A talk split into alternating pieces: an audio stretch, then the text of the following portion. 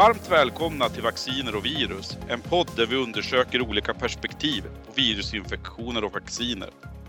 Jag som leder podden heter Bengt-Ivar Fransson och jobbar på Sanofi som producerar den här podden. Idag kommer vi prata om influensa och diabetes. Till vår hjälp har vi tre gäster med oss. Det är Björn Elin som är förbundsordförande på Diabetesförbundet. Hej! Stig Attevall som är docent för Diabetesakademin Sahlgrenska Göteborg. Ja, hejsan! Och Olle Fröbert som är professor vid Örebro universitet och överläkare vid universitetssjukhuset i Örebro och dessutom har en professur på Stenocentret i Danmark. Välkommen! Tack så mycket! Björn Elin, Diabetesförbundets ordförande. I Diabetesförbundet arbetar ni med diabetesfrågor varje dag. Vill du börja med att berätta lite hur det ser ut i Sverige med antal som lever med diabetes och vilka olika typer av sjukdomen som finns? Absolut. I Sverige så lever över 500 000 personer med diabetes och ytterligare 150 000 har diabetes utan att känna till det. Och det finns flera typer av diabetes varav de två vanligaste är typ 1-diabetes och typ 2-diabetes. Utmärkt! Ole, varför är personer som lever med diabetes i riskgrupp för komplikationer i samband med influensa? Det vi vet det är att personer som har diabetes typ 1 eller typ 2 har samma risk att drabbas av influensa som personer utan diabetes. Men vi vet också att influensasjukdom ökar risken för en rad komplikationer. Och till exempel om man går tillbaka i historien så första patienten som någonsin fick insulin, först en diabetes, en kanadensare, Leonard Thompson, avled antagligen i sviterna av influensa 27 år gammal. Så har man diabetes och om man så drabbas av influensa också så har man större risk att insjukna på sjukhus större risk för att få en bakteriell infektion i anslutning till influensa och större risk för diabetisk eh, ketoacidos. Och har man även njursjukdom eller hjärtproblem som diabetiker så har man större risk att få njursvikt, hjärtinfarkt och stroke om man också får eh, influensa. Och alla de här riskerna eh, vet vi, eh, de ökar med åldern. Stig, stämmer det att risken att dö i samband med influensa är högre för personer som lever med diabetes? Ja, Ola har ju tagit upp en hel del kring eh, diabetes och infektioner. Vi har ju en eh, ökad beredskap när det gäller just eh, infektionsrisk, både virus och bakterier hos personer med diabetes, både från vården och även enskilda individer med diabetes. Även Folkhälsomyndigheten har ju då i rekommendationer tagit upp flera riskgrupper, bland annat just diabetes typ 1 och typ 2. Så det stämmer precis som du säger att eh, man har en ökad risk för komplicerad influensa i samband med diabetes. Men Stig, är kopplingen mellan influensa och diabetes något man pratar om inom diabetesvården? Ja, sista eh, fyra, fem åren har det blivit eh, en, man kan säga en diskussion och sociala medier utifrån Folkhälsomyndighetens eh, eh, rekommendationer. Vi ser också, vi har från professioner då Svensk förening för diabetologi, eh, dagensdiabetes.se. Vi har då sedan tre fyra år lagt ut på hösttid rekommendationer just kring diabetes och vaccination. Och vi ser då, jag tittade just hur det var 2019, 2021. Ja, det är en 5000 som har varit inne och tittat på den texten som ligger ute. Det är både från diabetesprofessionen men även enskilda personer med diabetes. Vi har också haft artiklar i Diabetolognytt som har tagit upp detta. Så det är då en eh, ökad eh, kunskap men det behövs eh, ännu större penetration av, av själva kunskapen hos både professionen men även hos personer med diabetes. Då vänder vi oss till den som är ansvarig för personer med diabetes, Björn. Skulle du säga att risker med influensa för personer i riskgrupp är något som ni informerar om och diskuterar med era medlemmar? Ja, absolut, det gör vi. Och det är något som vi går ut med. Framförallt under pandemin gick vi också ut med extra information då det var så många som hade frågor också. Hur ser det ut? Också då man pratar om riskgrupper på ett helt annat sätt än vad man har gjort tidigare i allmänheten. Så att vi lyfter både i våran medlemstidning och vår hemsida och sociala medier kring hur det ser ut och framförallt under influensaperioden. Utmärkt. Du Ole, du har ju genomfört en randomiserad studie där hälften av patienterna fick influensavaccin och hälften fick koksalt. Där såg man en tydlig minskning i antalet hjärtinfarkter. Kan du berätta lite grann om den studien?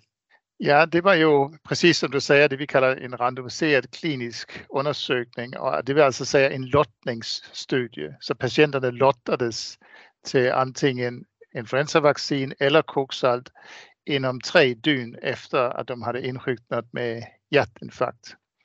Och när man gör en sån studie så är, alla implicerade blindade, det vill säga att varken patienter, läkare eller sjuksköterska fick reda på vem som fick vad tills studien var slut. Och studien eh, genomfördes på 30 sjukhus i åtta länder över fyra influensasäsonger och vi inkluderade drygt 2500 patienter. Och så såg vi att effekten av influensavaccin faktiskt var ännu större än vi hade förväntat.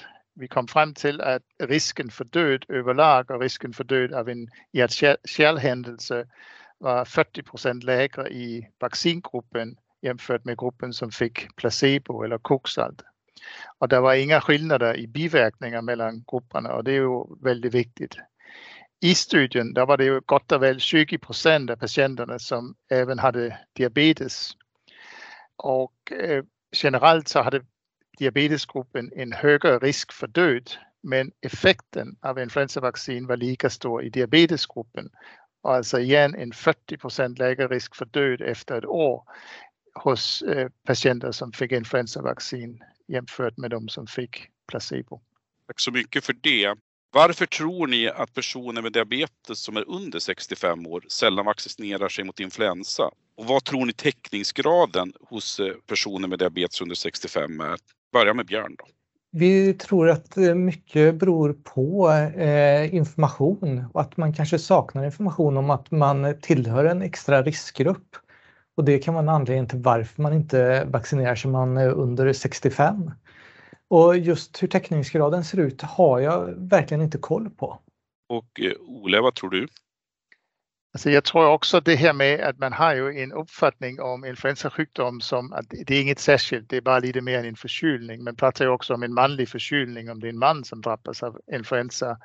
Och nu vet vi, det kommer ju hela tiden nya rön som visar på att det är bara toppen av isberget när man tänker influensa så alla de här följdeffekterna med komplikationer och sjukhusvistelse i samband med influensa. Så bara att man vet om det att influensa är inte bara eh, och avseende vaccintäckningsgraden så eh, så siffror jag har sett så är det ungefär 4% eller 1 utav 25 av alla svenskar som får influensavaccination årligen om de är under 65. Och det är ju säkert inte så mycket mer för diabetiker, men det är kanske lite mer för det är trots allt lite mer uppmärksamhet eh, i diabeteskretsar. Stig, varsågod. Jag tror precis som eh, Ole tog upp att eh, det finns ett avvaktande inställning till influensavaccination. Man känner sig frisk och man upplever att man eh, kanske klarar sig från infektionen. Samtidigt har vi då under covid-19 sett att man har följt Folkhälsomyndighetens råd. Så att jag tror att de siffror som vi har sett från Folkhälsomyndigheten 80-90 procent covid-vaccination. Jag tror det kommer bli en eh, smittoeffekt när det gäller influensa också nu inför hösten, att man kommer vara mer öppen för eh, influensavaccination. Det är ju så att eh, man måste också ha enkelt kunnat få den här vaccinationen. Och då är det ju så att vi har ju en pågående covid-19 vaccination nu för flera grupper. Och det går ju väldigt fint att ta en influensavaccination samtidigt. Vi har fått upp farten på vårdcentralerna, vi har fått upp farten på enheter även på sjukhus där man eh, då har öppnat upp för vaccination. Och för patienter då med riskgrupper så har ju Folkhälsomyndigheten gått ut med att det är utan kostnad. Och det innebär då att eh, man på ett enkelt sätt eh, kan få vaccination utan att det blir en större kostnad. Så att eh, om vi ser sista två, tre åren så har ju Folkhälsomyndigheten gått ut att fram till en viss datum i november så är det fritt fram för alla riskgrupper och ifrån en viss datum i december så är det fritt fram för övriga i Sverige. Och vi hoppas, jag tror att samma eh, schedule är på gång nu från myndigheten. Tittar vi på hur det ser ut på observationsdata så finns det en, en dansk studie från eh, 2020. Där tittade man just på diabetesgruppen. Där hade man siffror då på 25 procent. Eh, och tittar vi i Sverige då så har vi inga nationella siffror. Men tittar man på en enskild mottagning så ligger det nog på en 15-20 procent om personalen på mottagningen tar upp den här frågan aktivt och rekommenderar och helst också då i anslutning kan erbjuda vaccination på samma enheter. Och på vårdcentralerna går detta på ett enkelt sätt. På många sjukhusmottagningar så har man också öppnat upp för detta att det finns eh, vaccinationsmottagning på sjukhuset.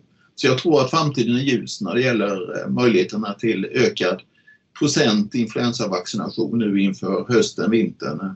Ja, det var roligt att höra och nu går vi vidare med en fråga som ligger i samma linje egentligen och den är riktad till er allihopa. Och det, idag är influensavaccination bara en allmän rekommendation till personer som lever med diabetes.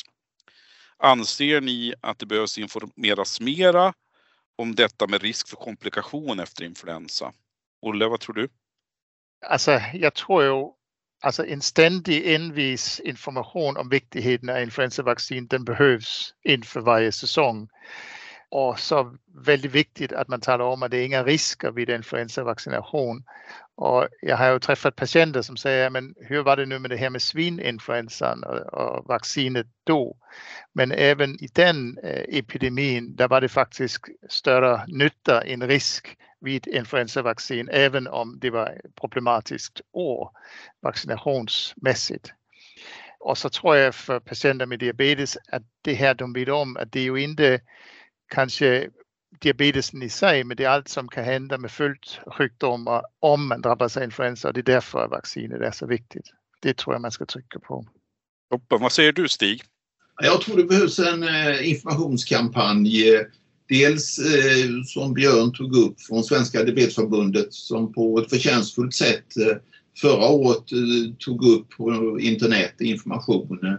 Också att man från eh, kanske er, som företag att man på olika sätt eh, underlättar information genom att eh, helt enkelt ha en, kanske en enkelt informationsblad till vårdcentraler och sjukhusmottagningar. Att man aktivt tar upp detta och tillsammans eh, med någon eh, expert som skriver sitt namn under detta.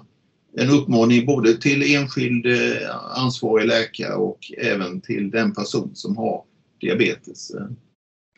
Och du avslutningsvis, du Björn, vad tänker du kring den här frågan? Jag ser att det är två delar. Dels är det viktigt att personer med diabetes får kunskapen om vad som kan hända i samband med att de får sin utbildning i egenvård, att ta hand om sin diabetes. Och sen också att det kommer information inför influensasäsongen, en påminnelse om att det är dags att ta sin vaccination. Men vem är det då som har ansvaret att informera om diabetes och influensa tycker du? Att informera om diabetes och influensa ser jag ligger på diabetesmottagningen. Att göra i samband med att man utbildar eh, personer som insjuknar i diabetes om att ta hand om sin sjukdom. Och sen så kan vi som patientorganisation hjälpa till att påminna varje år också att det är viktigt att ta eh, sin vaccination. Tänker Stig om det? Jag tror att eh, egen eh, utbildning är viktig. Och, men jag kommer tillbaka till det här informationsbladet. Kanske gärna att eh, Björn som ordförande i Svenska Diabetesförbundet kanske finns med på någon form av text och någon från professionen som också tar upp detta.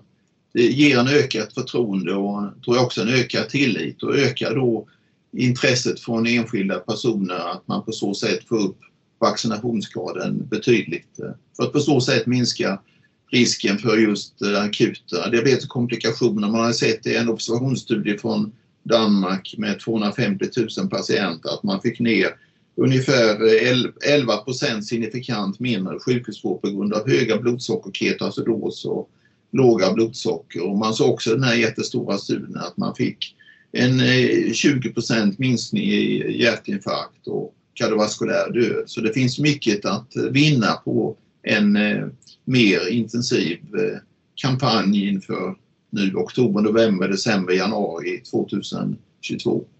Och du Ole, vem ser du har eh, ansvar att informera om just diabetes och influensa? Jag tycker det Björn och Stig redan har sagt, det täcker väldigt väl. Det man kanske kan komplettera med är att vi som jobbar inom vården är ju inte, inte alltid lika bra på att vaccinera oss själva. Och bara det att man ser till att vi som faktiskt jobbar med till exempel diabetespatienter, att vi har vaccinerat oss skulle ju också kanske öka, eh, kan man säga, det här man tänker på och informera patienterna och tala om att det här det är viktigt. Ja, vi börjar närma oss slutet här och det här är en fråga till er alla. Är det något som jag inte har frågat om som ni vill tillägga?